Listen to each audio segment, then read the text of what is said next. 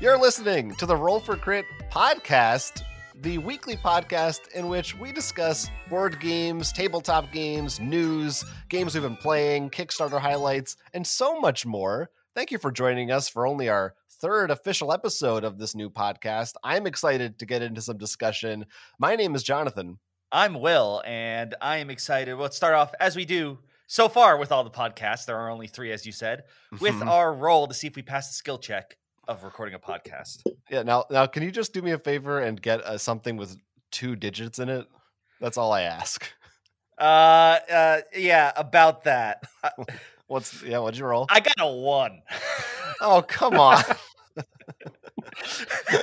we have yet to pass a test in any episode so far. Not We're- only that, I was cheating for this one because I used a magic spin down die, which is weighted towards the heavier side.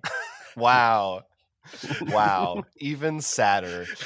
Uh, you know, it's called roll for crit. That doesn't mean we're gonna get one. you that's that's the goal. Critical miss is a crit. It's just the worst kind. Anyway, uh, hopefully that uh, doesn't uh, mean anything too bad for today's podcast. It's really good. We have an exciting guest joining us today uh, from the board game industry, a game designer, designer of Aegis or Aegis, depending on how you want to say it, the uh, robot fighting strategy game from Zephyr Workshop. We're talking to Breeze Grigas. Breeze, welcome to the show. Thank you for having me on. Uh, I'm sure this will be this will be an experience given the nat one and all. Um, yeah, yeah. Don't don't don't worry about that. Just we're gonna. I'm pretty sure because it happened right after Jonathan asked for double digits. So it's strictly being like, nope. I just thought I would I would give it a shot, but uh, yes, uh, we're we're glad that you're here with us. There's some really interesting uh, news stories and games that I want to talk about, and oh boy, do I have a fun game for for you guys towards the end of the show. Uh, but uh, if you don't if you don't know E- Aegis, go go look that up as well. Don't worry, we'll give you time to plug it at the end. Don't don't get too excited. There will be there you will get your chance. All right, let's talk about board game news from the past week in our first segment. Here it comes. News roundup. Now, last week, Stephen Bonacore, our guest, was not a fan of that bumper. I was gonna say, did you guys practice that? uh, there, I mean, many iterations were worked on. This was the, there was a lot of audience feedback, testing groups. That's the one we landed on. At any rate, we're talking about news. Okay, so first up, uh, anyone out there may or may not be familiar with a location known as the Fantasy Flight Games Center. So, Fantasy Flight Games, pretty big board game publisher, kind of a juggernaut in the industry, now owned by even bigger juggernaut Asmodee. They had this gaming retail slash uh, board game cafe kind of a place called the Fantasy Flight Game Center in Minnesota that had been operating for a pretty long time now. Uh, and it has now changed hands. It is going to be rebranded as the Game Center. That is one word with a Z, the Gamezenter. And what's interesting about this is that it was purchased by a company which is owned by Christian T. Peterson, who is the original founder of Fantasy Flight Games. So while it no longer bears the Fantasy Flight name, it is in a way returning to its roots and going back to who originally started this this idea. And they are, you know, trying to launch it, relaunch it kind of bigger and better. Of course, with the pandemic, they just shut stuff down. They're reopening it slowly. They have now an online store where you can buy some stuff as well from there. Breeze, I assume have you ever I don't know, have you ever had the chance to go to the Fantasy Flight Game Center? Because I have not. uh, no, but we over here in Seattle we have you know Mox Boarding House, uh, which is a large game store slash restaurant that's owned by Card Kingdom or was owned by Card Kingdom. It had like a similar thing that happened where uh, it was just called Card Kingdom for a while, and I think it split off into its own thing, but is still effectively the same place. Um, Hmm. So it totally, I guess it makes sense that the founder, maybe he's bored or something. He's just like, hey, you know, um, he's just, you know, you know, you go back to your ex-wife and you're like, hey, can I just have like the the, can I have the game store? And they're like, yeah, okay, sure, whatever. yeah, yeah. I guess something like. Can I have that? Like the, the the little kid. We don't care about that one, right? The three year old. exactly. I don't know if that's is that the analogy that we're making right now. Uh, yeah, and I guess also I'm wondering on the other end from Asmodee's side, where I guess they, I wonder if they were looking to sell if they were if they wanted to get rid of this they were no longer interested in running this place That was that was my thoughts. I, Yeah, what I do you think like about they, that? they really seem to be trimming down Fantasy Flight. Like they don't really have the Mintras anymore. They got rid of this because I guess that it's pretty understandable. I don't know how many people know about this and how big important it is to the Fantasy Flight brand. I wonder if we're going to see Fantasy Flight just named Living Card Game. That seems to be all they're going to be making. They'll probably re- realistically they will probably rename them to like as just I think it's already like called Asmodee North America or whatever, like on like you know job listings. Eventually, I'm just waiting for them to just delete the name altogether and slow. Eventually, like you know how like how Blizzard will. Eventually, Blizzard will just not be Blizzard. It'll just be uh Overwatch, Activision. Activision Overwatch Division. Mm, sad. Yeah, Yeah. sad. I mean, Fantasy Flight is such a that just that. I- I mean, I think of that logo as enough to just as a brand still sell games, but maybe I don't know, like outside of our bubble, how true that is. I think a lot of Um, people. I think a lot. I think a lot of people recognize it. It's not like this like corporate acquisition. So I wonder if it's like it's usually like a power move. It's just like you're not Mhm. Fantasy Flight anymore. You are us. right. Yeah. I think part of it too is Fantasy Flight is known for having a lot of the flavorful games of existing properties. So if they do decide to cut it up for some reason, it could be like, look, we're selling the Star Wars thing, not the Fantasy Flight. So Mhm. make it so there's more spotlight on those properties. Yeah. Yeah, it's been kind of doom and gloom, uh, at least from people watching, is seeing what they're doing with with Fantasy Flight. I mean, they still have some properties that are going strong that I yeah, I was gonna say, still got my Arkham Horror card game going. so- yeah, you know, I I like the LCGs. I like Keyforge. I like the board games that they have that they still print mo- for the most part. Uh, but it's hard to say what the future is going to be as far as the the game center is concerned. Uh, I the, like I, I only remember my main memory of it is every year they would hold the Arkham Nights stuff there. Like sometimes they would do little Fantasy Flight preview sessions almost where they would give away cool promos. Again, not that I ever got to go um, out to Minnesota. But it's interesting. Who knows? Maybe there'll be more game centers. Maybe he'll he wants to like if this is successful, if he has fun with it, he wants to start spreading it around to other places too. Which I guess they could do. What is with that name though? By the way, I mean, what- I know. I, I was reading it in the show notes, and uh, I was like, "Wait, ga- ga- uh, now it, now it has the word Zen in it, which I now understand." But I thought it was like going to be called back to like you know like 1999, where you you put. That's what I'm gonna say. It sounds like something out of like Power Rangers, or you know, where they're like, "Let's meet up at the Gamezenter." The- Their like off-brand title, where the, the all the teenagers meet up. yeah, it's like uh yeah, it, does feel it does Your feel kinda like bronze. right the bronze yeah yeah it's weird i don't know but i guess uh, we're talking about it so i guess it works i guess it's catchy so i think this is already I- i don't know like the website is already up it seems like this has happened i don't know if you went there today if there would be a sign that says Gamezenter but it kind of sounds like maybe it has like i don't i don't think there's going to be some grand reopening i think it's just, just new sign. this transition has happened yeah. Yeah, uh, the pictures on the site show the old where it says Games Center with an S. Oh, they Maybe do actually. No, I just noticed there's a banner that says that has the Z version on it. So I guess they have like, you know, they went to FedEx and printed out the thing, but that's how you know not the not the nice, you know, 3D lettering. well, uh, if anyone out there listening has has been to the Fantasy Flight Game Center, and uh, let us know if you go to the new Gamezenter and how different it feels, if at all. All right, next story. I wanted to talk about this article that was published by Grail Games, who is a company that's published a, a whole bunch of games, uh, some of which being smaller titles like 101, which is notable to me because it's one of the first Kickstarter games I think I ever backed. Uh, just this little small card game. But they've gone on and, and done a lot of Kickstarter projects that you've probably seen here and there.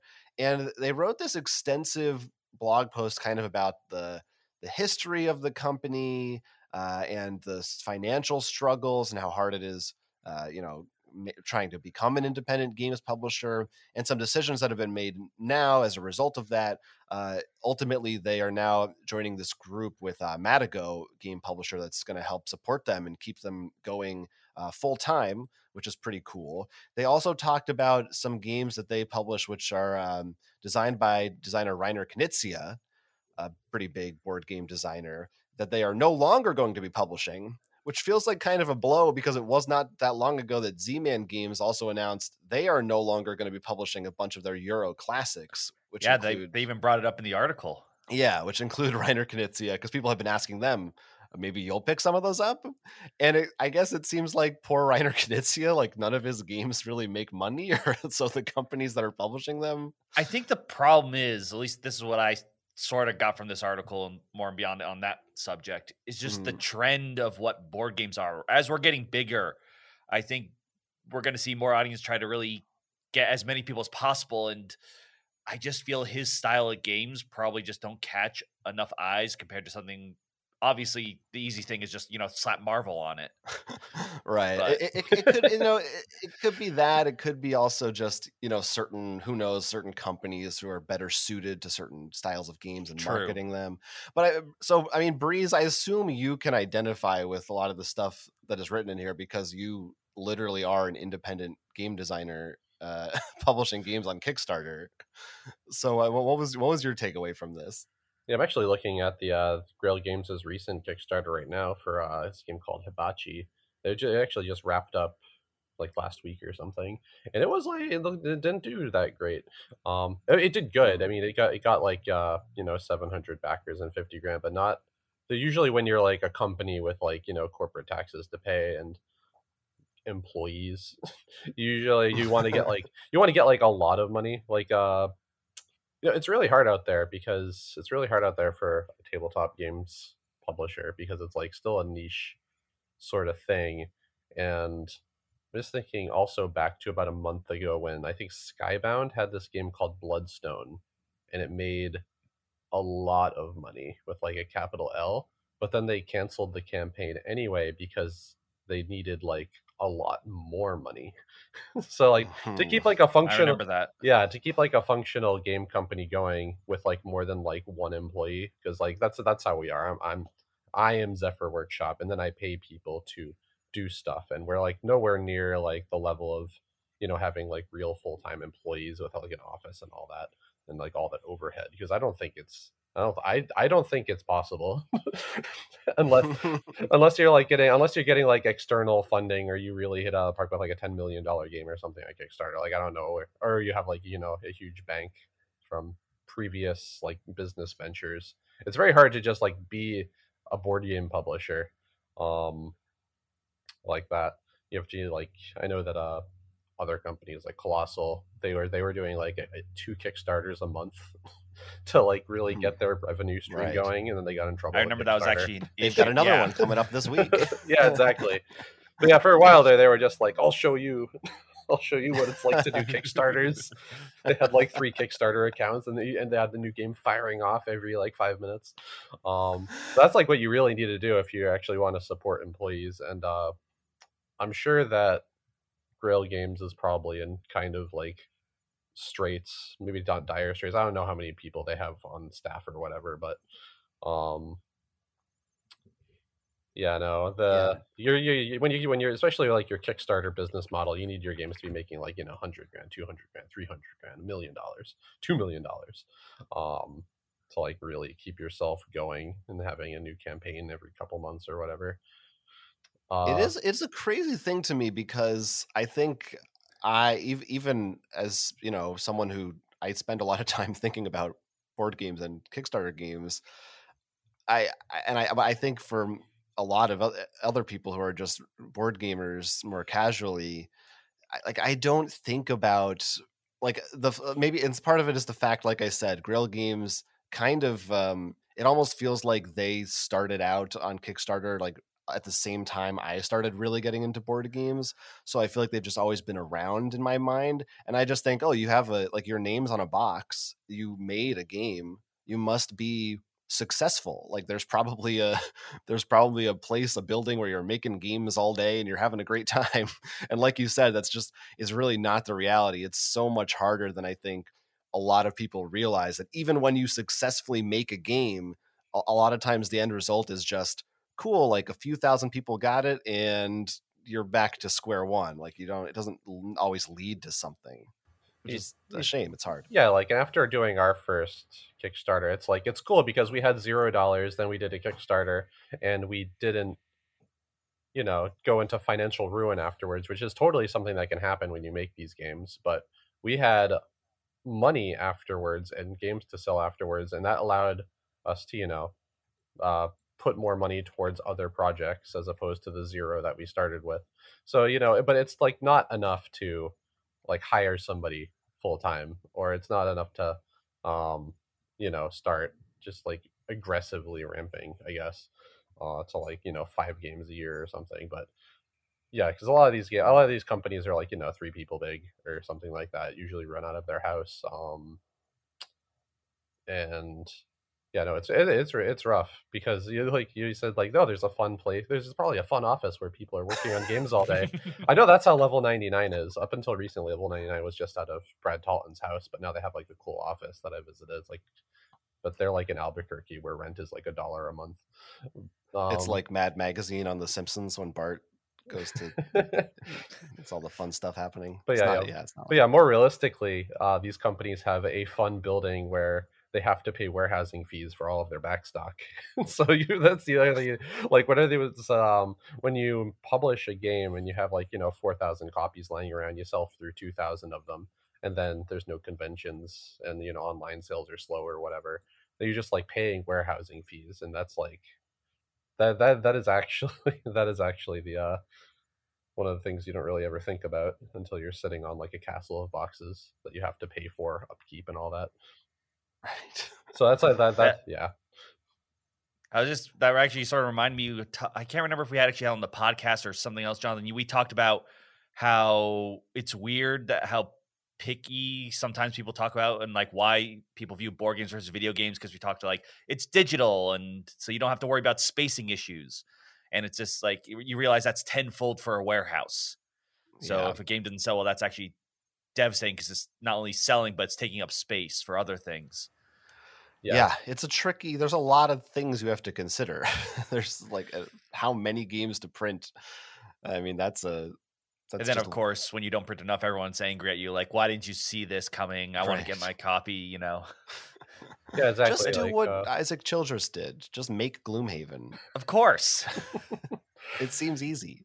Yeah, that's This why- actually remind me i totally forgot uh, john did you see the thing north star also put out a, how they're making some changes oh yeah to their company yeah the, they actually are trying to seem to focus in more on the uh, uh, for lack of a better term the hobbyist games like Mm. they uh, they said they sold happy planet uh, for a toy specialty and they're working on a deal to make uh, a game you really like wits and wagers as well as say anything to be more worldwide and i guess someone else would handle that Hmm.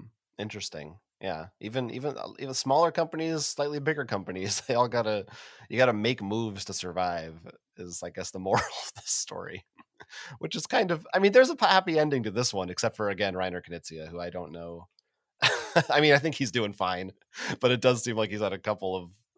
uh He's got dumped a couple times in the past few months, which is a shame. Any other thoughts on this? Uh Any anything else from this we want to talk about? Great. Perfect. We completed it 100%. All right. So that's Grail Games uh, going through some stuff. Next up, let's talk about a new game that's an old game that was announced recently Galaxy Trucker, which is a, a Vlaada Chvátil classic.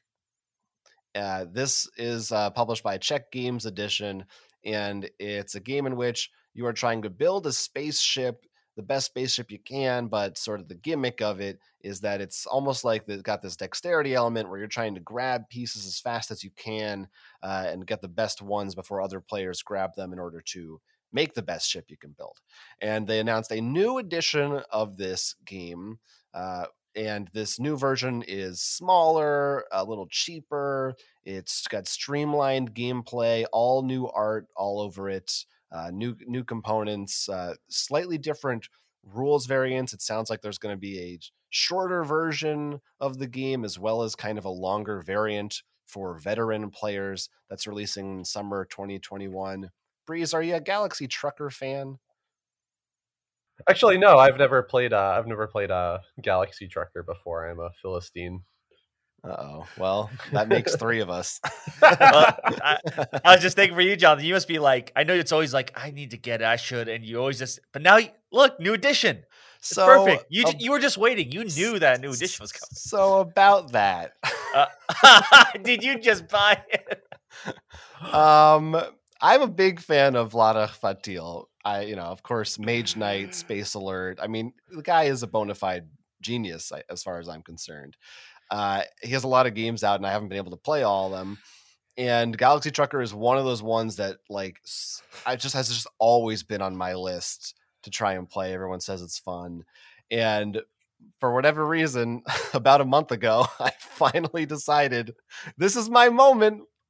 Added it to the cart you know let's let's put it in there get a little get another game why not? And so that yes i ha- now own a copy of it right before they announced this new edition of it which is kind of why i thought it'd be interesting i wanted to bring it up on the show is just to express this is this is what happens sometimes in the board game world you know you end up this is the risk that you take To be fair, that's usually what happens to me. Because I think that happened with like Evolution. Uh, there was another game that happened with I like I bought an older version right after they announced the new one. Oh, Yeah. I think it was the uh, Sherlock Holmes and Lovecraft game. oh um what's that called the uh, Study in Emerald. yeah right right That right. was one. Yeah, I, I'm very good at picking out a game that's about to get a new version. yeah, so I actually really like the look of it. I mean, I'm disappointed that I bought it, but I think the new art style is a lot better, and I will see. I don't know. Maybe I'll think the old version is better, and I'll be glad I have it. I don't know. Uh, but the new version is only, I think, it retails for like thirty bucks too. So it's it'll, so it's not like I'm, I'm not. I don't feel terrible. It's not like I bought like a seventy dollar game, and I and I gotta buy it again. All right, so that's Galaxy Trucker. The last news thing that I want to talk about. Now, this is weird. This is a movie announcement. Uh, there is a trailer that was released for a film called Werewolves Within. So, Werewolves Within is a VR game which is based on Where One Night Ultimate Werewolf, which is based on the social deduction game of Werewolf. And this movie is based on that VR game Werewolves Within. I think it's really based on the game of Werewolf, but they probably wanted a more distinct title for trademark purposes. So they went with this, which has a little bit more of a less generic sound to it.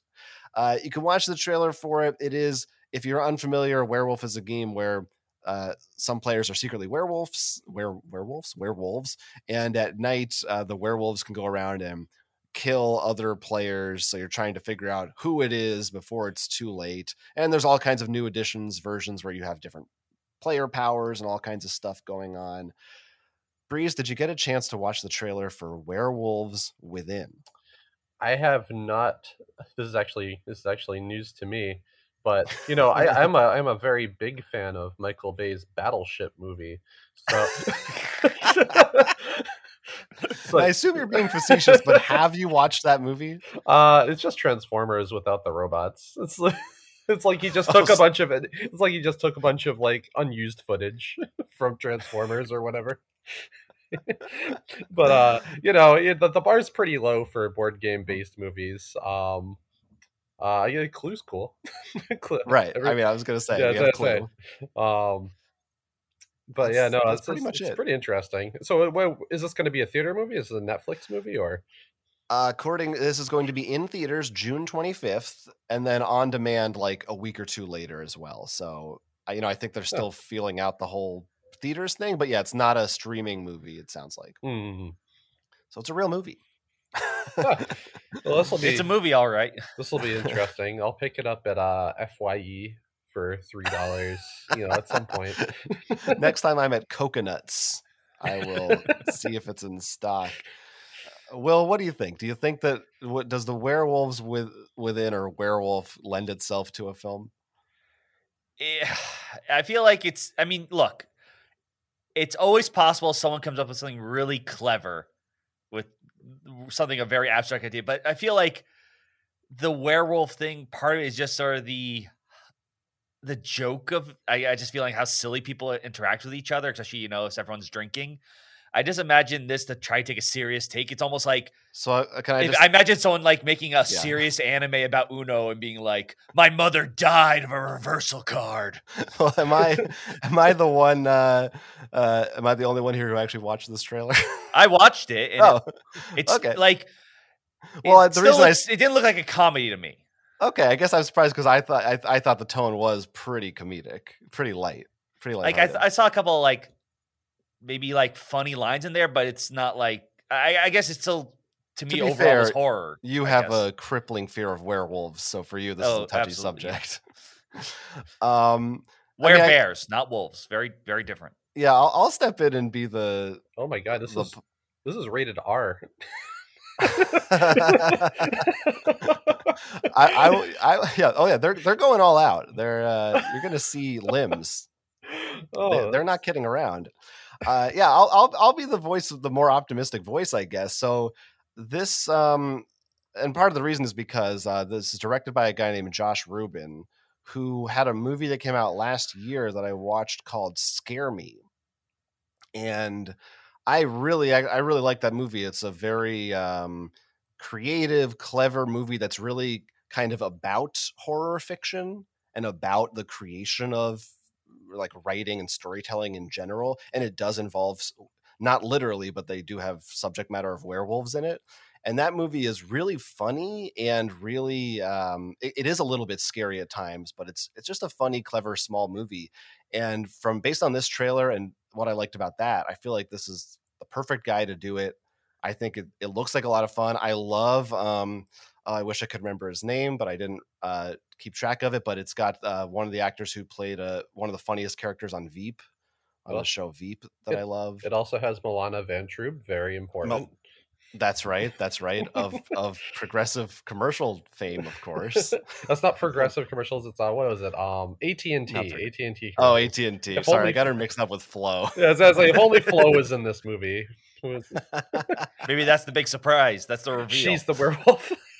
this entire thing is actually just a commercial for insurance. uh, but I thought it looks funny. I, I feel like it. I mean, I think it's a horror comedy, and I think that's. I know Will. That's one of probably your least favorite genre of movies. I mean, it's, to me, that's like saying a sardine ice cream. Whereas to me, that's like saying peanut butter and chocolate. I think that's the best combo you can get. We just have very different uh, opinions on that genre, but I, I'm excited for it. I'm excited that it comes out so soon. I, I think it looks cool. Anyway, that's Werewolves Within in in July. The trailer's out there right now. That's the news stories. Let's talk about what's cooking this week on the old Kickstarter. Oh, this one looks nice. It's nice. It's nice. That looks Yeah, what about this one? Kickstarter. Kickstarter. Oh, this one looks Oh, nice. It's I, nice. that Uh, was- uh, I uh. wasn't supposed to play twice. I wasn't supposed to play twice. anyway, uh, this part of the show, of course, where we're talking, each one of us has chosen a project, a crowdfunding project that we are interested in following and highlighting this week. Breeze, what's your pick?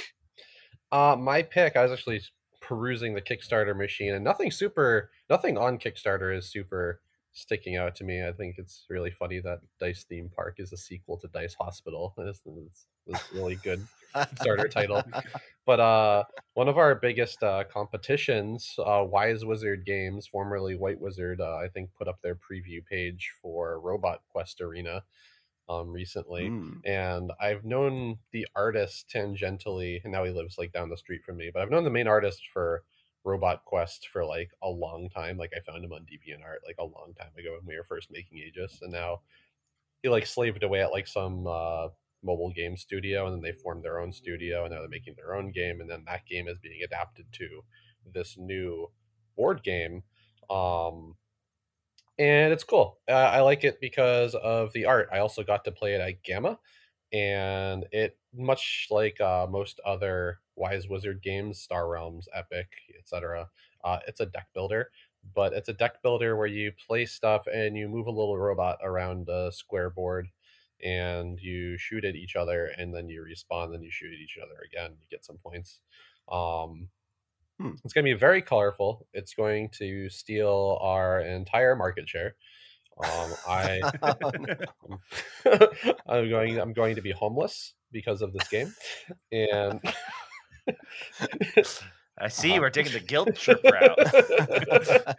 but yeah, no, it's gonna be it's gonna be pretty cool. It's probably gonna it's probably gonna print money on Kickstarter. Um, it, it looks like uh, it's gonna launch near the end of May, so I would uh, people should look out for that. And then the day after it finishes, we'll probably be starting to advertise our next Aegis campaign. Mm, mm, I see how it is. Exactly, because like I was gonna actually start advertising it like this month, but then Robot Quest Arena started advertising. I'm like, well, do I do that? I don't. How am do market? Um, These robots look much cuter than Aegis robots. yeah, it's very, it's a very cute game. It is much cuter than our game. It kind of has like some aesthetic with like the colors, uh, similar to our game, but it's uh, it's very, it's very kawaii. And then eventually the, uh, the mobile game, like the actual video game, mobile game, will for Robot Quest will come out too. I have no idea of the status of that, but I also got to play that. Um, it was it was cool. It was a mobile game.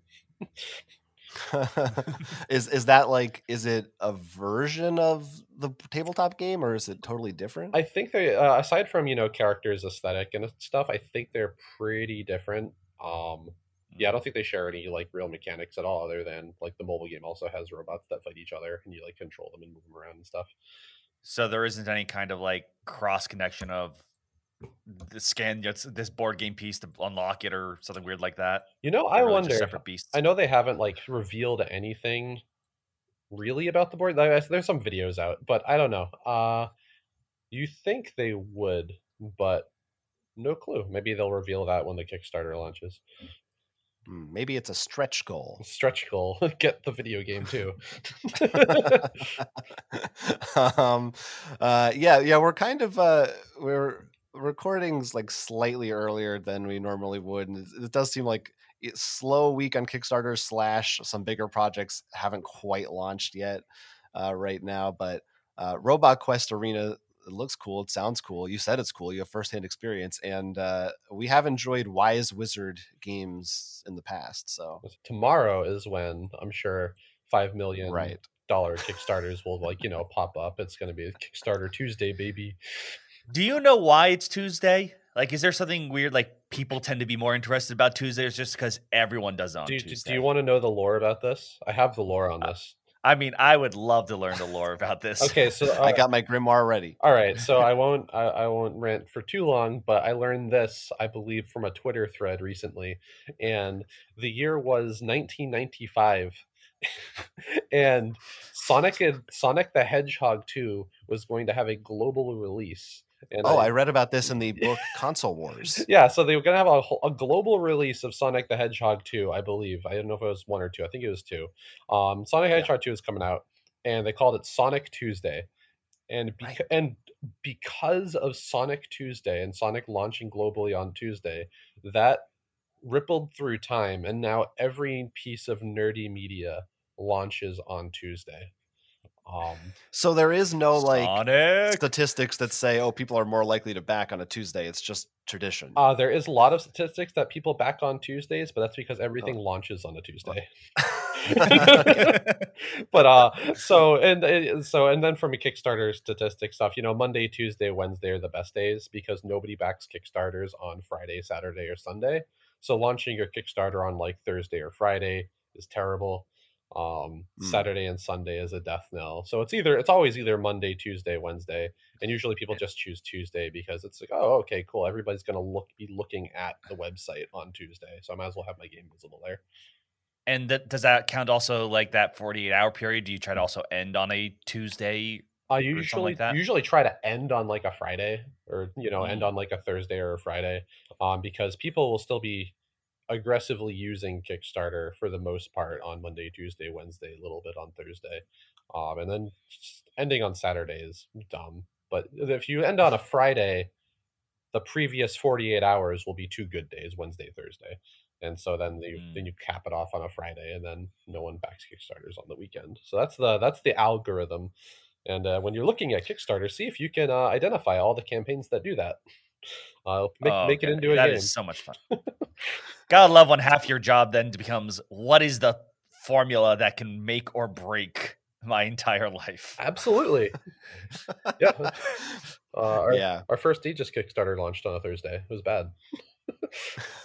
we got one good day. Of, But- ba- we got zero good days. We got one good day of backing on Thursday, and then bad day, bad day on Friday, bad day on Saturday, bad day on Sunday, uh, and then by the time Monday rolled around, no one cared.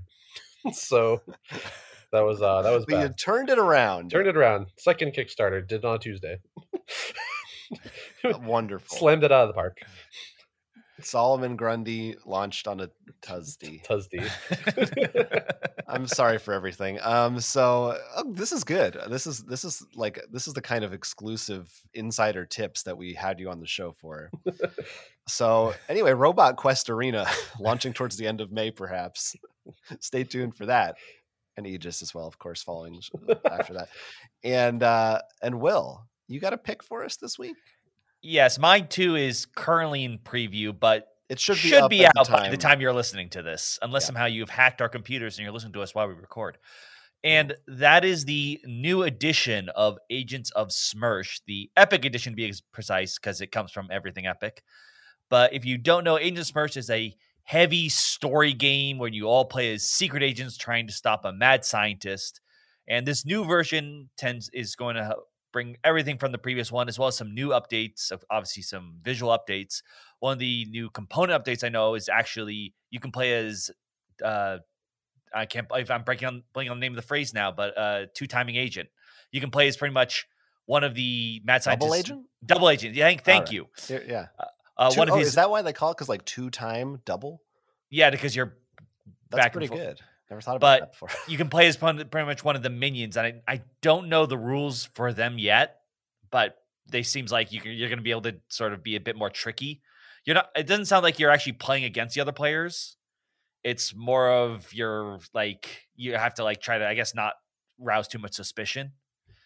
Hmm. But this is one of those games that I like because it comes with you know a, a huge novel where you have to like make a choice. Go to page forty five, part C, section D, and find out when the world happened. and this is uh you know while we're on the subject this is another one you do i think you do have the one of the older editions yes, right? but I had that. I've had that for a while. This is not the. I just bought this and they announced it, so it's not nearly as like. You're kidding me. yeah this is the kind of game like we love uh tales of the arabian nights which i wish they would do a new edition of that actually that one definitely could use that.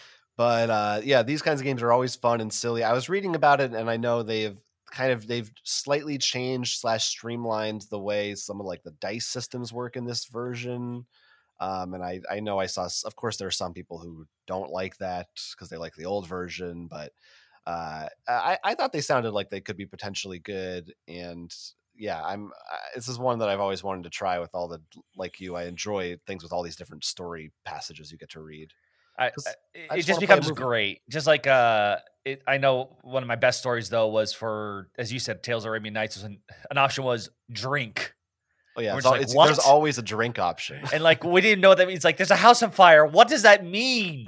Are we drinking the fire? You'll find out when you choose the drink option. You never know where it's, where it's going to take you.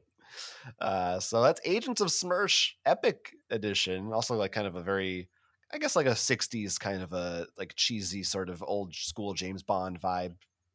Is the aesthetic of that? it's a bit more of a modern take to the art. Like, I'd this new version might be. yes, maybe Like, yeah. I, I would say the front almost like I'm getting Kill Bill, and Hmm. uh, the Yeah, other one is just more modern day guy in suit. um, my pick this week is from Renegade Games Studio, and it's called. So we all three of us picked, of course, you know, established game companies. Uh, sorry, other indie um, people. Uh, I mean, uh, you know, r- in- indie is relative in the board game industry, but uh, Renegade Game Studio has this game called My Father's Work. And it's kind of a take on a Frankenstein esque story. You are trying to complete your father's work, which could be something like a Frankenstein, could be some kind of a scientific machine or contraption or experiment. Uh, depends on what you choose, what's given to you when you play the game. And you're competing against other players to complete yours. And it's essentially a worker placement game where you have different types of workers. You can send them out into the town and they'll bring back different resources that you'll need to build and conduct your experiments. And the game actually takes place over three generations. So your characters will die and you'll play then their the next uh, offspring so you're trying to eventually complete your great grandfather's work instead of your father's work uh, and there's some interesting you know like uh, if certain workers can go to certain places uh, better than others. Sometimes, if someone is somewhere you wanted to be, you have to pay a little money if you want to use the same space as them, that sort of thing. And there's also heavy app integration in this game. That's a really big aspect of it. There's a whole storyline. Uh, when you play, you'll have different story scenarios, and you can they'll branch off depending on your choices and you'll even get to like name your town name your characters and the game the app supposedly will remember stuff that players have done that will have an impact later on. Sometimes it might even like one player might take the app and be asked a question and no one else will know what they said and it will uh, be some kind of uh, an intriguing secret that they might want to try to figure out. It sounds really ambitious. I, I like app games. I like the theme. It's got a lot of pretty positive buzz. There's like a, an extended preview that uh, Man vs. Meeple did uh, where you can see more about it. And it looks really fun. I know a lot of people have talked about it in comparison to the um, Plaid Hat game Abomination, but uh, I think this one is a little bit a little bit different, a little broader. Uh, again, with the the app focus is kind of changing it up a little bit.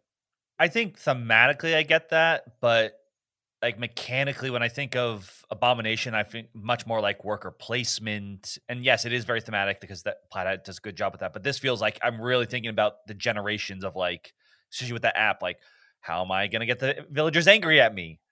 You know, what is what am I leaving for my grandkid, or am I not caring about them? yeah, yeah, wacky, goofy things like that. You're trying to do weird little experiments. I, I read uh, one of the designers or said that they like Young Frankenstein was kind of one of the leading influences. Uh, Frankenstein. Uh, yeah, right, Frankenstein. Yeah, so so uh, I don't know. My father's work I look out for that one. So those are our three picks. Um, and yeah, I think I think they're all good ones. There's actually there's I another so. There's one other one I thought was cool, which is called Harsh Shadows, which is a solo spy game. I'll just I'll just mention that briefly. Oh, and also I guess we'll take this opportunity to mention another one called Cyber Odyssey, which we did a whole preview video for. So it's not going to be a pick, but you'll be seeing that. That's on our YouTube channel. Uh, you can find it at rollforcrit.com. It's like a big cyberpunk uh, it's also kind of got worker placement. It's got a lot of different elements, combat, all kinds of stuff, miniatures. So if you like those, go to our channel and learn more about that one. Those are our Kickstarter picks. Now let's talk about the games we've been playing in Table Talk. I don't know if I Table Talk. Table Talk. Table Talk. So that's uh that's that's that bumper for this part of the show. We talk about the games we've been playing that we want to talk about, old or new. We don't care. Breeze, what have you been playing lately with your actual fingers on a table? Well, uh I was gonna say that's a catch. Everything's played in tabletop simulator nowadays, man. Um, but yeah, no, I've been playing. Uh, aside from like millions and millions of prototypes, because that's the life of a board game designer. Is you play your your breakdown is like you play like seventy percent prototypes of games and like thirty percent printed games. Um, but the uh, I played. I actually played a game that's not even out yet. Uh, Roll Camera, which I believe it was um kickstarted at some point. It's like a movie making cooperative game. It's like a dice placement cute art style. Uh it's shipping to backers right now and will be available soon enough. It's pretty cool. Uh i liked it. It definitely carried through a lot of like the theme the thematics of making movies. You like have to like solve on there's like a new problem or problems every turn that you have to solve. You have to build sets and set up your sets so that you can shoot scenes back to back. It's it's very it's very neat Hmm. um Is it uh does it have any kind of, you know, sometimes movie making games are like sort of more like party games where you're coming up with the plots or something? Or is it Oh, more uh mechanically It's uh, it's definitely much more mechanical, but uh, like the game, the the your win condition is you have to shoot five scenes, and the five scenes have to kind of align with the requirements of the script that you're given at the start of the game. Like, and the script will have like two halves. It'll be like make shoot scenes with funny stuff and scenes with uh, but you lose points if there's sad stuff and like uh, they'll have like there are two cards that you put together, make it then it makes like a script and it'll spit out a funny movie title like rootin' tootin' uh bananas. And That's so- a winner. and so yeah it's, it's like a big puzzle. It's like a puzzle game um with the with all the dice placement and the resource management. You have to like complete your movie with before it uh or you run out of time or money. Then there's um played bullet. Finally played bullet. I played bullet when it was just a prototype uh like two or three years ago uh from level 99 games. It's based on like shoot 'em up like Touhou games but in actuality it's much more like tetris attack. Uh you have it's like a real-time game. Everybody pulls these things out of a bag uh like think like quacks of quedlinburg and you put them on your board in patterns then you have to get rid of the things that you put on your board and then the thing the, the little bullets that you get rid of get passed off to your opponent and then for the next turn and then that all goes into their bag. So you're basically just trying to get rid of bullets fill your opponent's bag with bullets so that eventually their thing fills up and they take damage and they die. Um very clean very simple for a level 99 game um it's like there's a lot of there's a there's a lot of content there's like i think there's like six characters in the box and each of the six characters can be played against as like a boss like a cooperative boss uh so there's it goes one to four players completely competitive or completely cooperative very very modular um nice nice looking components uh i got the kickstarter edition with like the wooden pieces that go in the bag. Uh i don't i don't think the game would be playable with the cardboard shits so if you Hmm. can hunt down the uh the much like quacks having the pieces makes it so much better. It's just like very very good.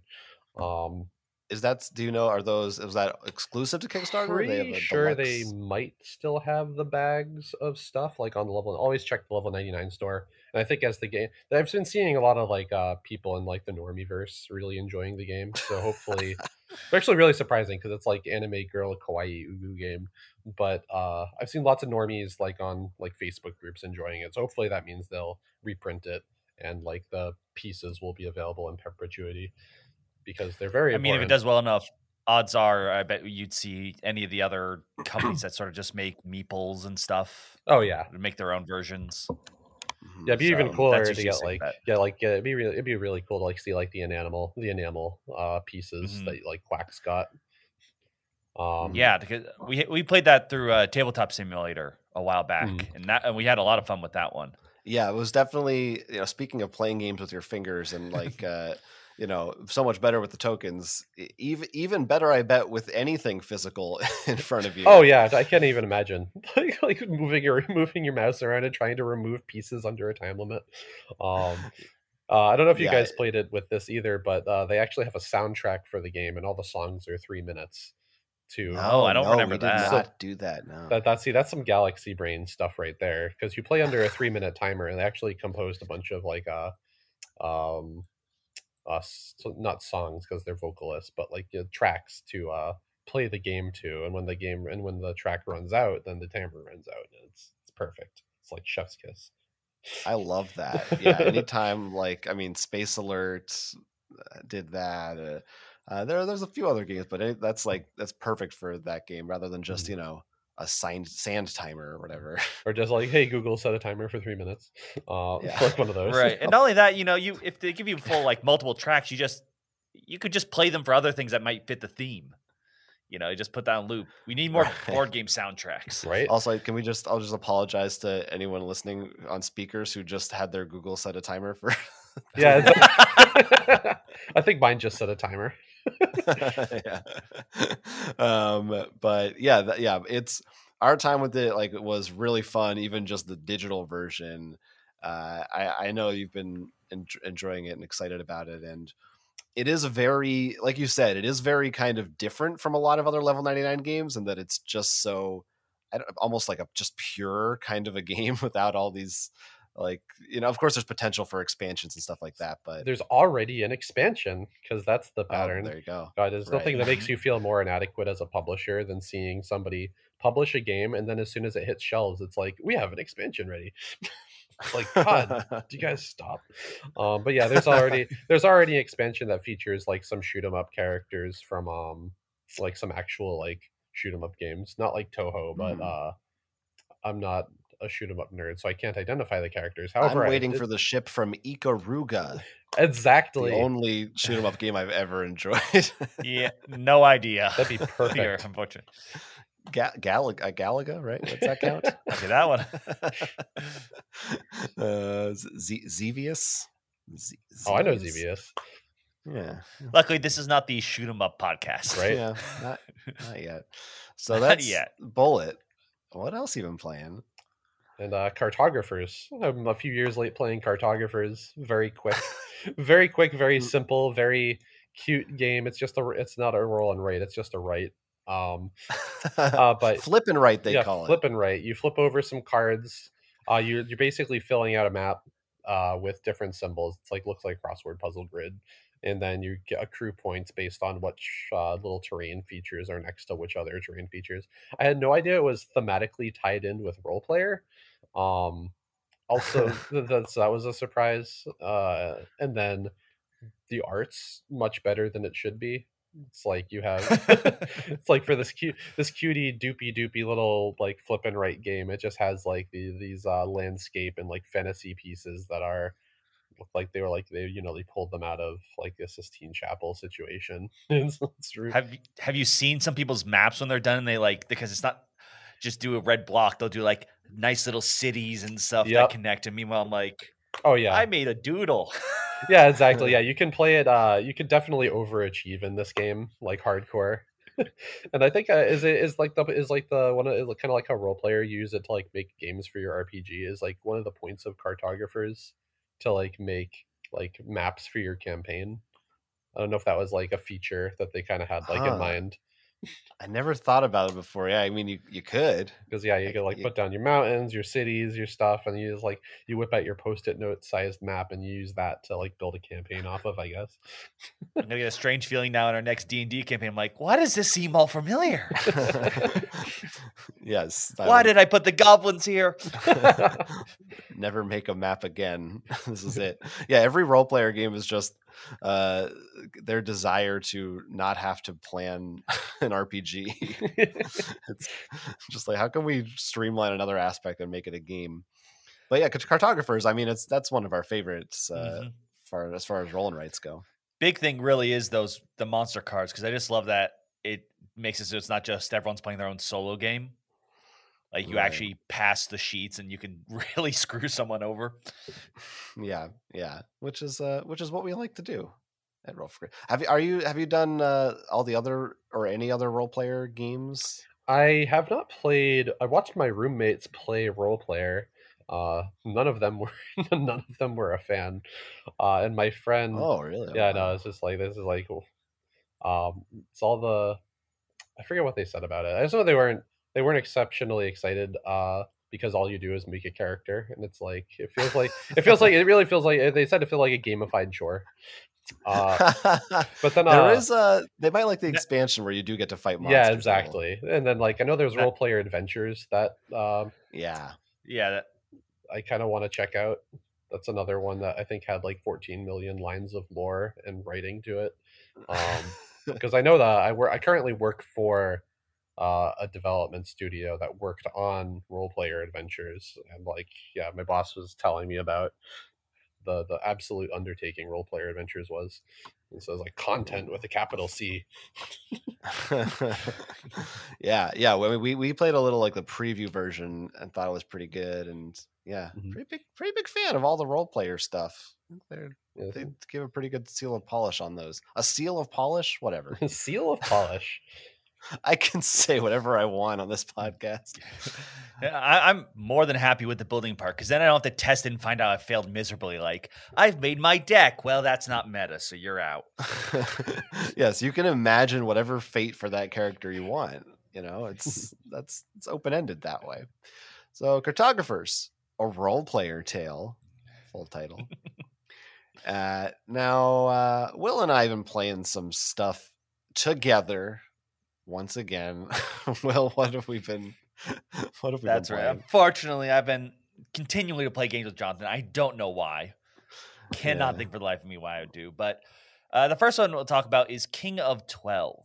Now, this is a interesting card battling game in which I don't know if every- battle is the right word. you're Like, competing.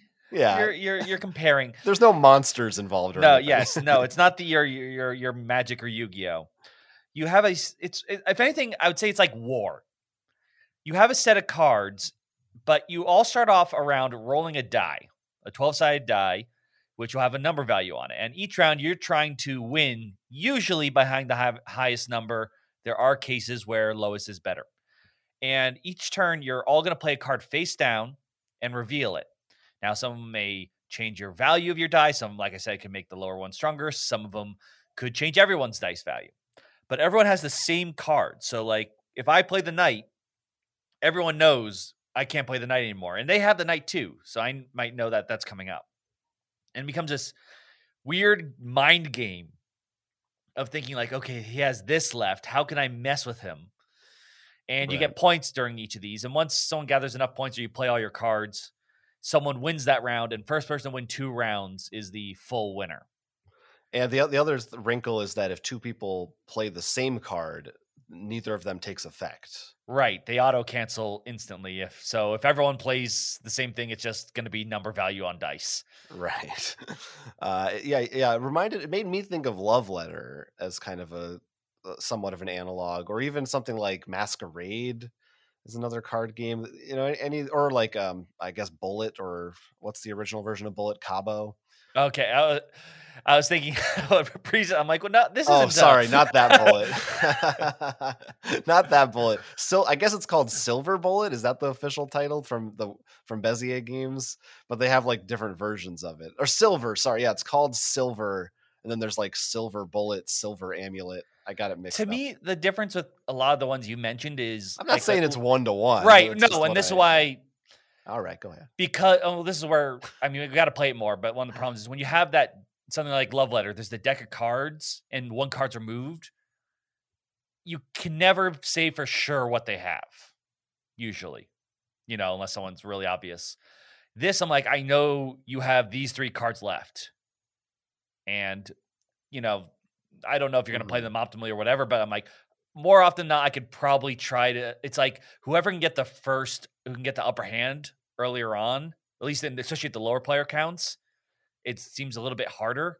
At higher, you're going to get more of that chaos, which would be preferable because you don't know what in the world's going to go on. One person's there going to flip everyone's um, dice. Someone's going to make everyone rotate their dice to the left.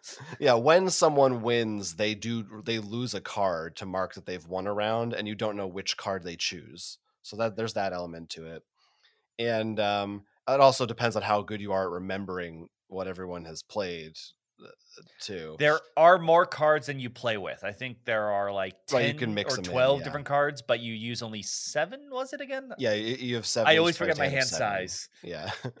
uh, but I liked it. Yeah, I mean, we, we're probably going to review this, do a full review of this soon on our channel. But of the uh, the big caveat with this is that we've just played it with the two of us, and it clearly wants three or four players. I think it. Yeah, I think it goes up to four. Um, Yeah, there were a couple cards in that are like, this is this is the exact same thing. If it's just two. Yeah. So, so I, I wouldn't probably recommend it at that count, but uh, I, I really liked uh, what we did so far, and I, I do feel like there's a, you know, it's one of those games with a lot of potential for like meta stuff, which I like, and anything with like memory that's that's also very simple. You know, it doesn't take that long. It's a small number of cards. I like it. Well, else? moving on is this one has been, I think, at least I've seen a lot about it. Could just be uh, very good advertising, but Umbra Via from Pandasaurus Games. This was initially brought to them as a game design about finding souls and leading them to the afterlife. It still sort of has that, but now it's with flowers. In this game, you are trying to remove all your soul flower tokens from a tile and then claim that tile before anyone else. The way you're going to do that is you'll be bidding on tiles, to, and it, when you place these tiles. You're going to put them in the center board. And should all the paths be closed off, you'll then score those paths and earn a number of soul tiles depending on how well you place, equal the number of tokens you have on there. It's a very interesting bidding and area control game in which what's the bidding you actually bid on one of the four tiles and everyone sees your first bids but then you bid again so you sort of have an idea of what people want to go for. And it becomes interesting because you're like do i bid more on that tile and try to take it away from jonathan or do i go on the one no one bid on? And i i, I like that a lot because i feel like i'm not very good at bidding games. I'm not good at reading people and guessing. I always overpay. So I feel like getting a little bit of an in like a little hint of what's going on helps me a bit more. Yeah, well, it's also very interesting because you know most bidding games are you have twelve dollars, and Right. in a lot of them, people if they're paying attention or if it's open, they'll be like, "Well, I know he has twelve dollars, so if I bid thirteen, I win."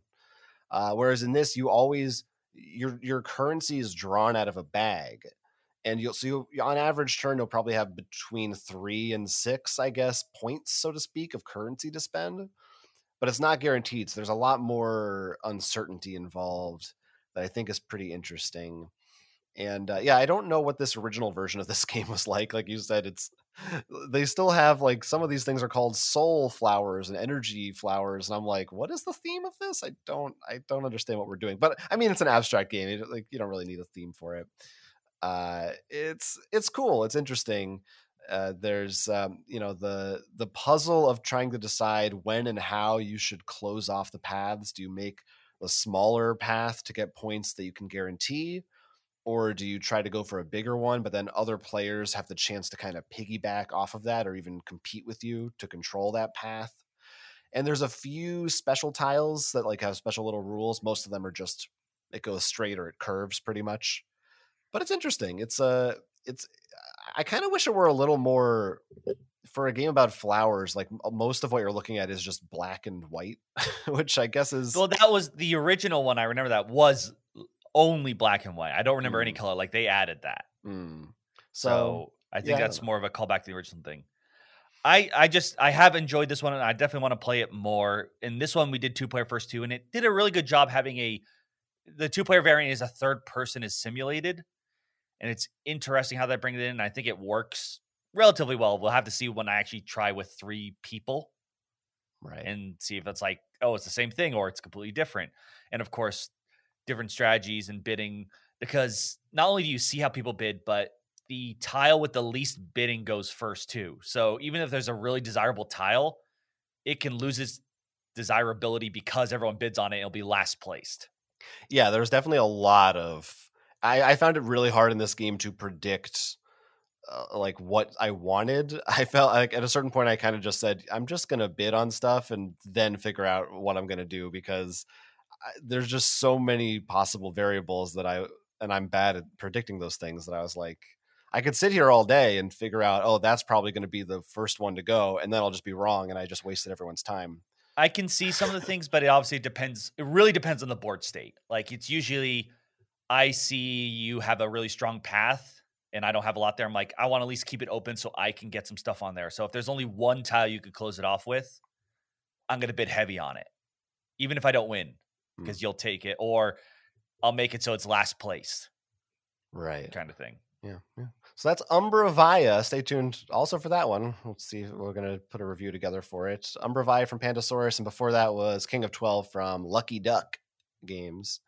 And then finally, we're going to talk about a role playing game that we played called Everyone is John. Now, this is an kind of an older RPG, but there was a recent edition of it that I backed on Kickstarter. And we actually played this one alongside some of our patrons on Patreon. That's right, folks.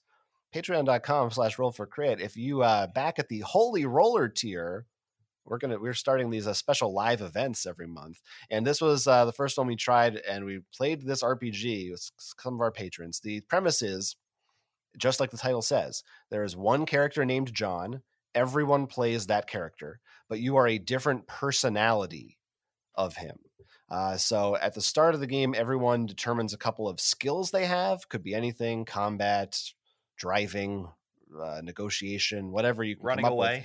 Running away was was one of yours. Um, and you also have obsessions. You have different obsessions that you're trying to complete because this is a competitive game, and whoever has completed the most of their obsessions at the end is the winner. There are also going to be only one person is in control of John at a time. Throughout the game, players will be bidding to take control with these willpower chips that they have. And whoever bids the most gets to take control until something happens. Inevitably, there's a few different uh, triggers that will turn into someone new coming in to take control.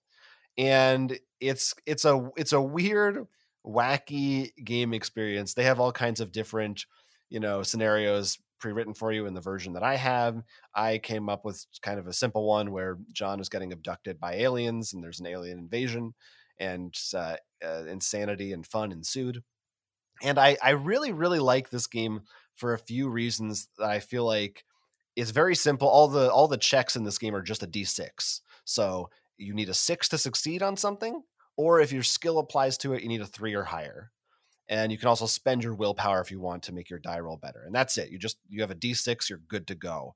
I like that. It, I like RPGs that make that so so easy. And I think the biggest thing that I liked about this, uh, you know, one of my uh, struggles sometimes, and especially for like newer GMs, I think this is hard to figure out, is when playing a role playing game knowing when to shine the spotlight on certain players and you, you kind of just at a certain point i think there's not really a hard science to it. You got to like go with your gut and say oh this player hasn't done anything for a while or seems like they're not engaged. They want to maybe they have something they want to do. I should try to focus on them for a session and this game does that all for you it's totally built in so every player gets their time in the spotlight they get to make the character do something or at least attempt it and then within like i mean in our game it was like every two minutes sometimes switches right over to someone else and the game session will last like maybe in between one and two hours pretty quick.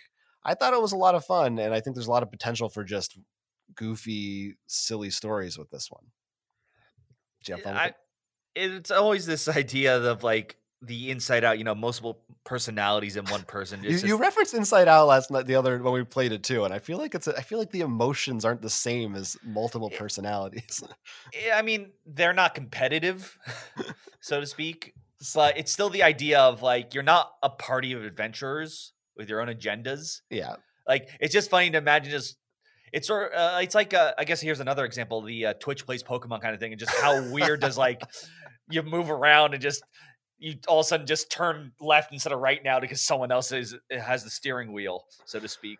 Right, right. I mean, I mean, Split was what I went to. The movie Split, or any. I mean, there's there's tons of stories with multiple personality out there. Um, and well, and so I was the GM. You were the player. What did you think of it as the player?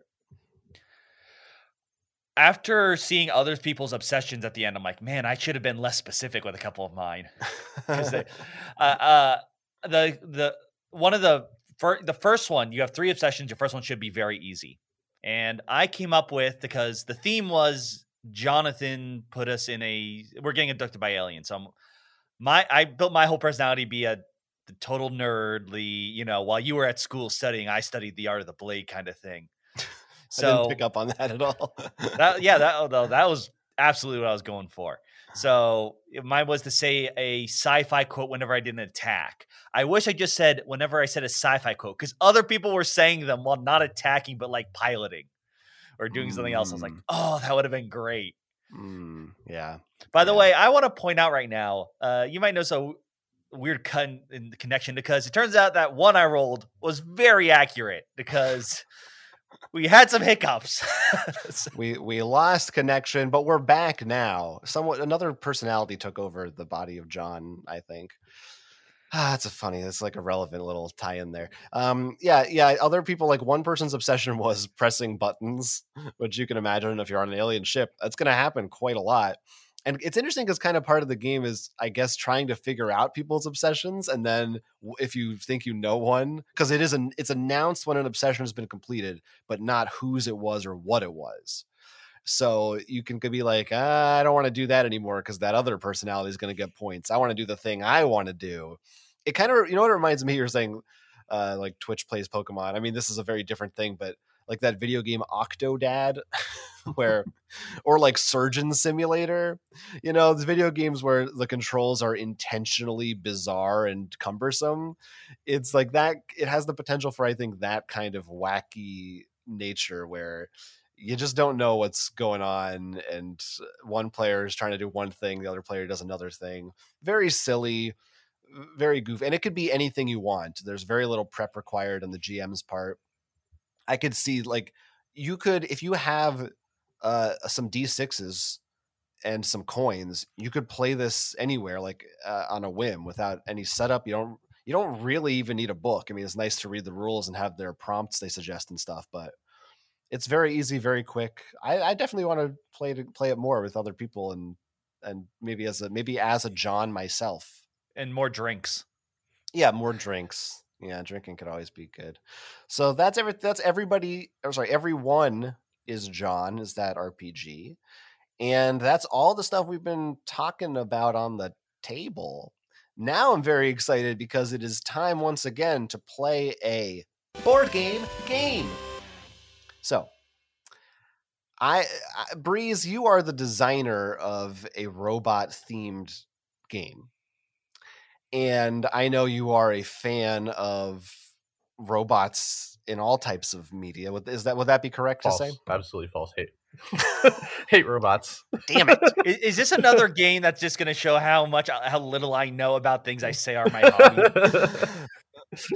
um no hopefully not but you as well will you of course are also a, a big fan of robots i know you like them that is true. so uh today's board game game is called robot recollection. Hmm. if you like that. Um robo recall was taken that's the name of the Yeah. game. So i had to be you know copyright reasons. Robot recollection here is here's what's going to happen. You you two who i considered i consider you as both as robot experts. You are going to be competing with each other. I am going to say the name of a robot okay if you th- this robot will either be from a board game a tabletop game of some kind or it will be from something else a different some other medium could be a movie tv show anything but not a tabletop game. Unless there's a tabletop game based on said media i'm not counting that. So you will be tasked with deciding is this robot from tabletop game or something else i will say the name of a robot and this is a named robot so it shouldn't be it won't be like a species of robot it will be like a specific robot and if you think you know which one it's from you can um, buzz in somehow or just shout it out i don't know maybe why don't- you can just say buzz buzz or something i'll call on you and uh, Wait, we can raise our hand. yes, you could raise your hand in the Zencastr program. That's true. Um, you could do that, whatever you like. And you'll try to make your guess. If you're right, you get a point. And if you want, you can get a bonus point if you think you know what specific property this robot is from. Any questions? Does this sound? Are, are we ready for this challenge? Seems legit. No, but yeah, you're you're very ready. All right. So I've got a whole bunch of robot names. This is gonna be good. Uh, get your buzzers ready. Here we go. First up, ED two oh nine. uh, Buzz Buzz. That's the that's the robot yeah. that reattached Darth Vader's buttocks in the expanded universe Narvel. so so your first guess is um, that it's not from a tabletop game. okay, I am giving you a point for that. However, that is not the source of said robot. I Uh, believe that what that you sound fully confident to me. Will you got any? You got a guess for where it might be from? Uh, I'm gonna go with Star Trek. Okay, we'll just we'll just if you know where it's from, I guess we won't. There won't be no more guessing for that, or we'll be here forever. Uh, no, ED two hundred nine. Perhaps it's said Ed two hundred nine. I don't remember. That's uh, RoboCop. That's RoboCop's Ah. designation. Oh, Yeah, I thought that, I thought that was one of the gimmies. So Good luck with the rest. Have of you have you met me? I don't do well with trivia and time things like this. All right, it's okay. You could say a transformer, and I'll still be like, "Uh, I have no idea who you're talking about. All right, let's let's let's keep going. I think I think it's going to get better for me. Remember, you got a 50-50 shot if you if you if nobody really has any idea. I will Ne- find the third answer. That's Next wrong. up, Incarnadine. Incarnadine. That- I'm gonna say board game. you are correct. It's from a board game. Do you know which one? No, I just heard card. Hmm, it, it's Incarnadine. Oh, Welp. so, so your instinct was misguided, but it worked out for you. Uh, Incarnadine is a robot from the game Warhammer 40k. Oh. So how about Never that? heard of All it. right, this is this is going great so far. Next up, next up, I love this game. Fender Pinwheeler. Fender Pinwheeler. Uh, I don't care. It's 50 50. Yeah, uh, I'm going to say not board game because that sounds like a name of something from Futurama. Uh, it is. You are correct. It is not a board game. Is Futurama your guess? Yeah, that's my guess. No, I'm afraid that is the name of the title, the lead character. Well, I don't know. Was he the lead? Probably. The Robin Williams voiced character from the movie Robots from 2009. oh 2009. my god. You guys remember that one? Rest rest Yeah, in peace. Blue Sky Studios. Oh, not Robin oh, Williams. oh, that too. Yeah. I'm sorry. That's right. I I'm thought sorry, you were. Robin. No, we love Robin Williams here too. All right, next robot. Floyd 2X3 A7C. That's Buzz, not from a oh, board game. That is from. I think I actually was just thinking of Lloyd in Space. No one remembers Lloyd in Space though. Uh, I sure don't. it's on uh, it's on Saturday morning. You know, back to back with like Pepper Ann and Buzz Lightyear's cartoon. Anyway, so Oh, I so was big on those. uh, what? Where is it from? Hmm, well, I'm afraid you're wrong. Oh no. Floyd 2X3A7C is from a tabletop game. Uh, that's a detective android from Android Netrunner. oh. Ah. I thought maybe I thought Will might have might have got in on that one. I don't remember right. the names of That's those all right. cards. Some of these now these is these are these are randomly in order. Some of these are easier, some are harder. So don't be discouraged. Right now, Will is up by one point. All right, next up, Twonky. Sorry, what? Twonky. That's my name. um, Clock sticking. uh, I'm gonna say that that's from a board game. I'm gonna say that it's from Aeon's End Legacy. Great guess. You get a point. It is from a board game. It is from Robo Rally. Ah, you can you can control Twonky as a as from Robo Rally. All right, next up, Mecha Dragon. I'm pretty sure this is King of Tokyo. So board game. Two points for Will. King of Tokyo. That is their uh, Mecha Godzilla takeoff. Mecha Dragon. All right, Mhm. next up, get your. Please just be ready on the buzzers with this Yep. one. Big O. I know this. It's from. Oh, it's a God. board game. It's a board game. It's from. It's from the campaign for North As- Africa. Final answer. I'm afraid I can't award you points for that answer. I- Please. I'm pretty sure that anime is literally titled Big. O. I don't know. I think you're joking. I'm pretty sure he knew. I'm pretty sure. Um, uh, no points. No one gets any points for this one. That's a, that's just a wash. Yeah, Big O is the robot from the Big O. All right. Uh, next up, Nova Hyperion. oh, I actually know this one. Uh, Sounds familiar. Nova Hyperion. I think it's. What the hell was I just looking at where I saw this name? Nova Hyperion. I believe in you guys. God, I'm trying because I feel like it's. Then again, it could be because Nova's probably used in like 500. Yeah, everywhere. Uh, I'm gonna say it's from a board game. I'm gonna say it's from Klask. Klask is the game that Nova Hyperion is from. Mm, no, Breeze, I'm so sorry. that is from a movie.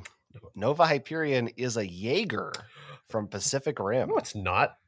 Wait, which which country is that? I'm an from? expert in Pacific Rim lore. You're, this is crap. this is Yeah, this is not. I don't remember. Uh, it may or may not novel? be from Pacific Rim 2. no, it's not. Nova Hyperion, a Mark IV South Korean Jaeger. That is from the novelization to, of. uh, now I know that because this is from the novelization of Pacific Rim 2. It's not canon. Uh, I know that.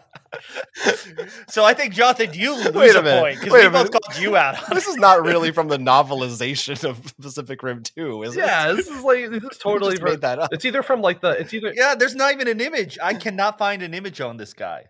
Yeah, this is totally from. Uh, right, oh, This is from Travis Beacham's. All right, Twitter account. fine. It's uh, uh, okay, so it's canon because Travis Beacham knows what it is. I consider it canon. It's uh. Yeah, this is this is a this is a Jaeger that the creator. Of I thought the Pacific name at least would have sounded like a Jaeger. only a little bit. Yeah, no, this is for the the the origin is from Twitter. uh, well, I'll let the, the listeners at home decide if that one counts or not. Either you know what you can you can both have a point for that. How about that? perfect. You know, Jonathan, it, it's fine if we don't get any of them, but if you bring, if you dare challenge Pacific Rim with us, we're gonna get angry. so um I had a lot more prepared, but I think I'm uh, I don't think I'm going to go through them all. but we're going to do a few more. Uh, let's let's let's go on a high note with some a few more. The mechanical marquise. Oh God. Um. No, I. I'm gonna just say board game for this one because I feel like I know this, and I'm gonna get really angry regardless of if I'm right or wrong because I can't remember what it's from. You are right. By the way, I'll tell you if you're right before you make a guess. You are right. It's from a board game. Can you do you know what it's from? The mechanical marquise. God no, but it sounds so freaking familiar. Um. That's I'm gonna- because yes. oh, just go for it. it's uh this is the robot that represents the solo mode of Root, you, Huh. the Uh, Marquise de Cats. That's yes. I was gonna go with Scythe. So Mm, yeah. So yeah. So I'm in the ballpark, I'd say. all right. How about this one? Side swipe. oh, that's a, that's a transformer. Yeah. all right, there you go. That's a gimme for you. Uh, all right, let's keep going. Right now, uh, we'll give Breeze a chance to catch up here. Omnitron. Omnitron. Omnitron. Sounds like It's totally a board game. a thing Um, from. wait, unless it's a transformer. I will t- accept that as a buzz and say you get a point. It is from a board game. Oh, I think I know what game it is. Um, I'm remembering correctly. I could be completely wrong, but it is also a transformer. To be fair, according, to, according to Google, I have no idea what board game it's from. That would can be. I? I don't want oh, the yeah. points. I just want to make the guess. Go ahead. Go ahead. Is it Sentinels of the Multiverse? That's Oh, right. yep, yes, yep, yep. Omnitron. Yeah, one of the villains from Sentinels of the Multiverse. Let me tell you, it wasn't that easy finding non-licensed robots from just from board games, uh, but I found them. Uh, how about how about this one? Splash Woman. now this is, Is a bit of a a- misdirect. Is that a DC hero? It's not a DC hero. Ah, okay, because I know um the Wind guy. Apparently, there's previous robots of all the different elements. I'm like that sounds like one name that they'd use. Splash Woman Oh, is from Mega Man. as of right. That's right. I'm the dumb. only female Mega Man boss. Was Oh, that the mermaid one? yeah, That's right. Yeah, classic. Huh. Classic one there. Uh, how about this one? How about the puppet? Oh, the board game. That's uh, Spec Ops. Mm, Specter Ops, sorry. There you go. I always I gotta say, Will is cleaning up right now. I have to say, it's it's pretty Not uh, good at trivia. to be fair, half of half of them half of them were guesses, and you give me a 50-50 shot. All right, we're gonna do two more. Here is uh, here's a little bit of a this is a tough one. Insaniac. oh, I also know this name. Um, it's not Captain Insano from Waterboy. Uh, it's Will. Any guesses? yeah. Honestly, it sounds like it's from uh, that that cartoon old cartoon show. Um, Freakazoid. Some reason is what pops in my head. Yeah, yeah. Close, kind of close. Well, this one, I, I, I think Oh. it's legit. This is pre- this is pretty good. As I just Insaniac is one of the Gorgonites as represented in the movie Small Soldiers. Oh man. Technically, they count as robots. They have chips no, in yeah, them. yeah. That, that, little, that that's a that's a fair call. they're little, they're little robots. Um, uh, how about this one? Esper Four Thousand. Oh, oh, I know this. It's from. It's a board game. It's from Robot Quest Arena launching on Kickstarter at the end of May. Of course, this is one of dozens of robots you'll find in Aegis, available now. I hope, right? It's Yeah. I was I was available? wondering how you. I'm like, surely he's got to try to sneak one yeah, under exactly. the I radar. was waiting Yeah. for the Aegis one. Uh, yeah, we have like ten. We have like ten boxes left. Please order them. Thought I'd throw you a bone. All right, so uh, yeah, how about RX seven eight two? Oh, that's a Gundam. that's enough. Yeah, that's I was just wondering if you guys would know that's that. Not from, That's not from a board game. That's a, that's a Gundam. Yeah. Anyway, that was robot recollection, and uh, Will is the winner with eleven points to Breeze's six. Yeah, I I got that many. What? Uh, yeah, I might have thrown you one or two just out of pity. so uh, that's the end of that. That brings us to our Meeple Gallery. Meeple Gallery. We're going to take a listen in from the Meeple Gallery who have written in with questions. This week, our question comes from, uh, and uh, here it is. This week, our question comes from Dom2D, who says, Thanks for the fun new podcast. You're welcome, Dom. Uh, what's the best fan created addition to a game that you've seen? Some, something like a new mode, a custom character, or a campaign like the one I made for Marvel United, he says and so on. A little bit of a plug for his Marvel United campaign. Have a great day, Dom2D. Dom, thank you for that question. Breeze, is there a fan created addition to a board game that you have enjoyed? I'm racking my brain right now. I think uh, I really like that level 99 int- implemented. Like I think it's like the Wanderers expansion for BattleCon, where it's just all Oh, fan right. made content, um, which is officially published, so technically no longer fan made. But yeah, I didn't think about that. 'cause There's also the uh, Cosmic Encounter did one of Hmm. those. I'd say that still counts because it's almost because it was so good. They're like, you know what? We'll make it official. We're not counting like when they have to do a contest. yeah, yeah. I think like um unmatched. Oh yeah, where there was like the big poll of who gets in and all that. Yeah, yeah, yeah. Mhm. The um, yeah. Uh, Aegis also has some uh, fan created characters, and uh, they're all the good ones, coincidentally. pretty pretty good. Yeah. What about you, Will? I know uh I can't remember the top of my head, but I remember finding some really cool ones for Cthulhu Wars. That uh, like some weird factions, and because I wanted to make one uh, for the Eldrazi from Magic the Gathering, but I I never got to because I'm not good at bouncing things. I'd probably make them disgustingly overpower. But that would make sense with the card game. Even better. I mean, uh, why not? Just go for it. It's your fan made game. I mean, I think we got to mention stuff like the the Android. What is it? Project Nisei, something- Right. Oh, and the Valkyrie system for Mansions of Madness. Right, where they're just. It's not even just one piece of content, but fans created like a whole system to create new content for those games, which is pretty amazing. I don't know that I. I feel like I'm kind of um a purist. Like when I'm playing a game, I'm usually like, I want to play the stuff that's in the box that the designer made that's official and canon. But I think the the fan made stuff that I've used the most is stuff like uh like uh like apps or websites. Like for Marvel Legendary, we'll use like a randomizer app. Or for uh, Marvel Champions, there's like, or any any LCG, you know, they have like deck builder Right. apps. Or even like if they make uh, dividers and stuff, that's always. Oh yeah, stuff like yeah, like actual physical like non-gameplay components. Yeah, like like dividers or um rules aids, you know, you could find all kinds of those on Board Game Geek. I that just remind me because I think this is always a big thing. Like you mentioned Netrunner, you'll see a huge outpouring when it dies.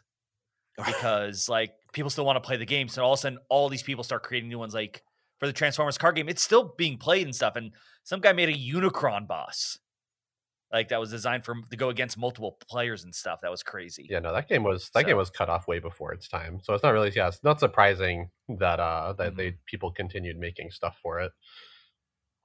Yeah, yeah. Well, r- r- R.I.P. to that game as well. Right? and Don't worry, they're they're going to be reprinted now in Magic cards now that they're willing to go to any universe. Yeah, no, I- alongside uh, Gandalf and Warhammer. Yeah, one hundred percent. I mean, uh, you'll you'll see Transformers Magic cards within the next three years easily.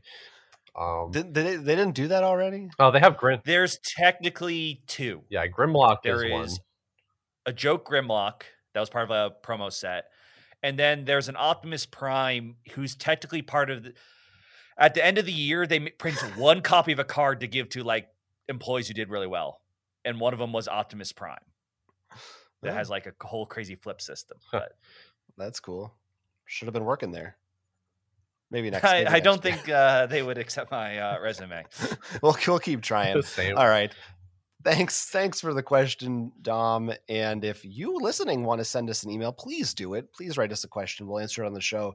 Uh, for that email address, you can use meeplegallery at gmail.com. That brings us to the end of our show. Thank you. Thank you, Breeze, for for joining us on this on our, our quest today. on our first critical miss podcast. That's right. uh, uh, one thing I do like is we've rolled a different number each time so far. Let's see how many episodes before we do a repeat. Anyway, Breeze, uh, plug. It's time for you to plug. If people want to find more of you, play your games, follow you online, where can they do it? Uh, you can find us. You can find all of everything Aegis. Uh, if you use uh Google, uh, we, we have a we have a we have a link tree. So it's like link l i n k t r dot e e slash Aegis robots. Uh, we'll have links to everything. You can play our game online on Tabletop Simulator. Uh, it's all nice and scripted and super clean and cool.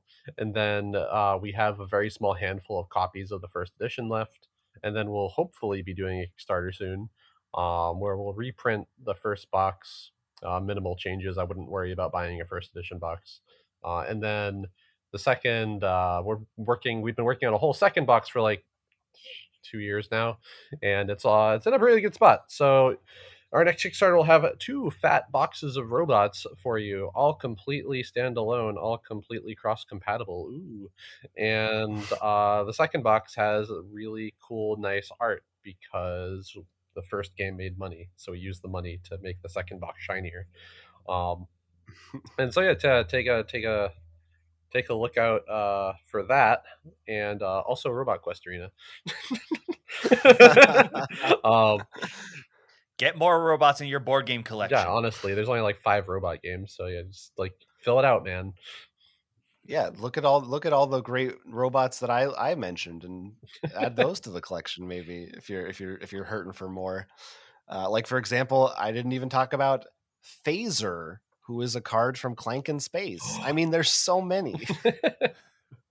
anyway, yes, uh, we'll have uh, information also for that stuff in the show notes you can check out. So definitely go look at it. It's A E G I S in case anyone Yep. isn't familiar. They want to Google it. Aegis combining That's right. robots will bring it up. That's our official Uh, branding. Aegis combining robots.